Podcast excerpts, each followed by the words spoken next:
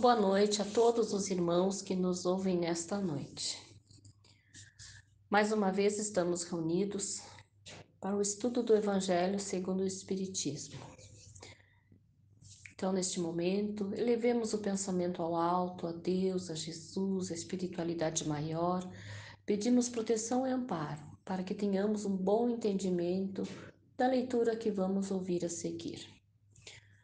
Dando continuidade ao capítulo 5, Bem-aventurados os aflitos, item 25, a melancolia. Sabeis por que uma vaga tristeza se apodera por vezes dos vossos corações e vos faz achar a vida tão amarga?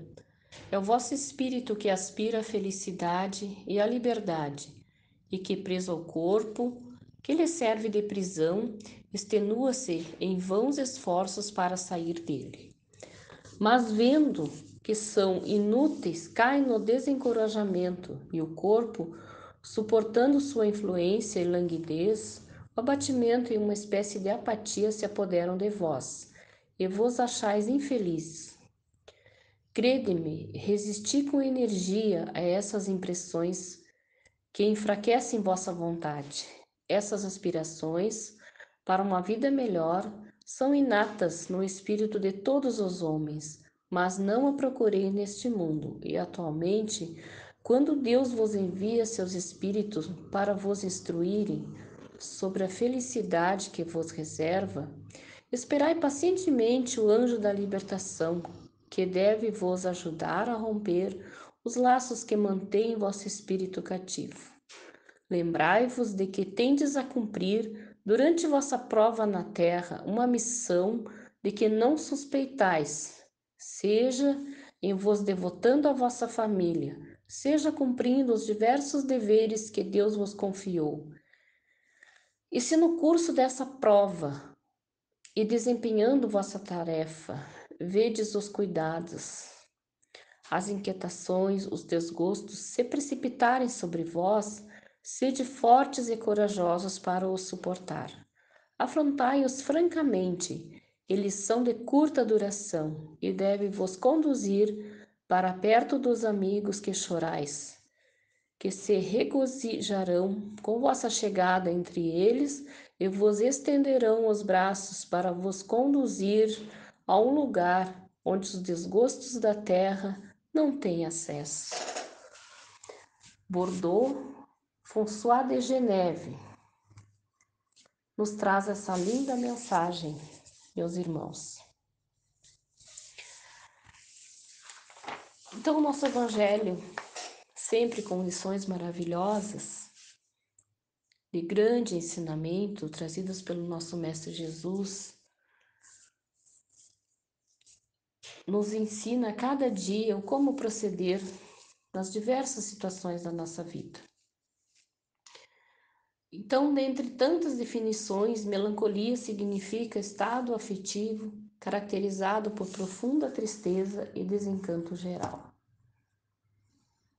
Qual de nós já não esteve nesse estado, ou está, ou um dia passa, outro dia volta? Faz parte da natureza humana. A pessoa melancólica não sente prazer em viver, não se alegra com nada.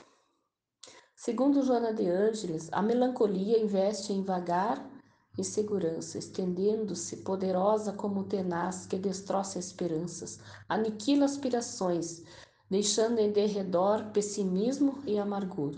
Sustenta-se na autopiedade injustificável e se compraz em espalhar o ácido corrosivo do desânimo. Procede das existências passadas aos abusos do livre-arbítrio, manifestando-se como tristeza indefinida, disfarçando o remorso que a carne abafa nos centros da memória perispiritual. Medra com facilidade de tempos em tempos, toda vez que emoções desta ou daquela natureza, produzindo impacto forte, desatem os controles do centro do esquecimento, aflorando a maneira de gramínea perniciosa em jardim de realizações. François de Geneve, que que deu esta mensagem fala da melancolia como a vaga tristeza que se apodera por vezes de vossos corações e vos faz sentir a vida tão amarga. Pensemos que não há sobre a terra quem não sinta essas sensações de vez em quando ou não a tenha sentido alguma vez. Como falei no início. O espírito reencarna para evoluir, o desenvolvimento do potencial que traz em si, na sua essência, desde a sua criação. Nesse processo, infringe muitas vezes as leis divinas, pelas quais tornar-se-á perfeito e feliz.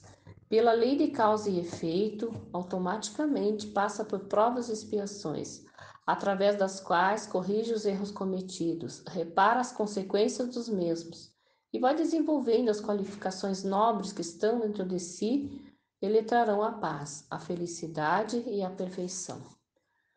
Cada reencarnação na Terra representa, pois, uma oportunidade para libertar-se das culpas dos erros anteriores, corrigindo-os nos seus efeitos, livrar-se dos inimigos, transformando-os em amigos, continuando o desenvolvimento do potencial intelectual e moral. Assim, com esse entendimento, não se pode ou não se deve deixar se envolver em sentimentos negativos, tais como o desânimo, a melancolia, a tristeza, dos quais pode chegar-se a doenças e ações graves, atrasando e dificultando o processo evolutivo. O contrário deve ser feito, ou seja, esforçar-se para desenvolver a alegria, o otimismo, a confiança em Deus, em si próprio e nos outros. O autor dessa mensagem esclarece que esse sentimento que surge envolto numa vaga tristeza e impede a pessoa de perceber e sentir as alegrias do viver é fruto do desejo do espírito que aspira à liberdade e à felicidade. Aspirações essas naturais em todo o espírito, visto que as leis divinas estão gravadas na consciência de cada um.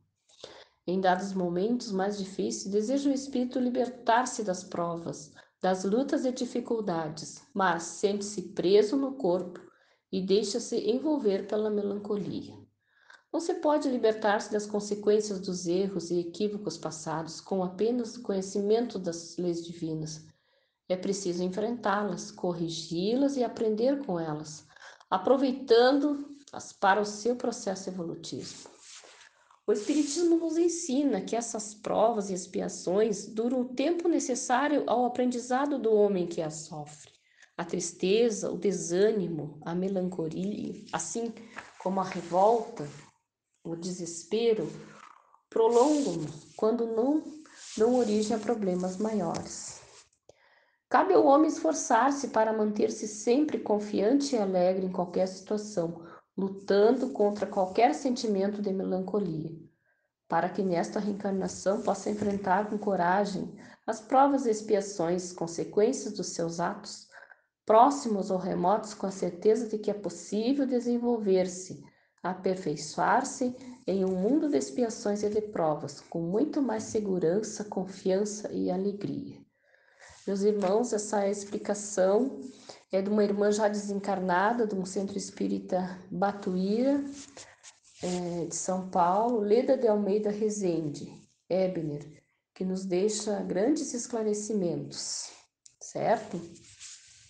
Então, meus irmãos, importante sabermos que a melancolia faz parte da nossa vida, do dia a dia, mas não podemos nos deixar levar por ela. Precisamos elevar o nosso pensamento quanto esses sentimentos se apoderarem de nós, levar o pensamento a Deus, a Jesus, a espiritualidade maior, ao nosso anjo de guarda que está sempre pronto a nos auxiliar e pedir auxílio. E como nos disse a mensagem aqui, essas provas duram somente o tempo necessário para que nós possamos aproveitar tirar algum proveito, algum ensinamento. Elas não são para sempre. Então, nós precisamos ser pacientes e principalmente, principalmente confiantes. E no momento que surgirem esses pensamentos destrutivos, peçamos a Deus que nos ampare, que nos proteja e o socorro virá. Podem ter certeza, meus irmãos, o socorro, o socorro virá. Basta que peçamos com fé, com fé, com humildade, que o nosso Pai maior nos ouve, certo? Então era essa nossa mensagem de hoje. Continuamos com o nosso pensamento elevado, então vamos fazer um encerramento pedindo a Deus, a Jesus, que nos ampare, nos proteja nos momentos difíceis na nossa vida. Que a todo momento que esses pensamentos destrutivos pairarem sobre a nossa mente, que pensamentos positivos tomem conta, nos elevando, nos trazendo de volta a nossa realidade e a certeza de que tudo vai passar e que a felicidade não é deste mundo, mas nós podemos viver aqui de forma prazerosa, com humildade, com resignação, sabendo que um dia todos nós faremos parte da grande família espiritual em outro plano.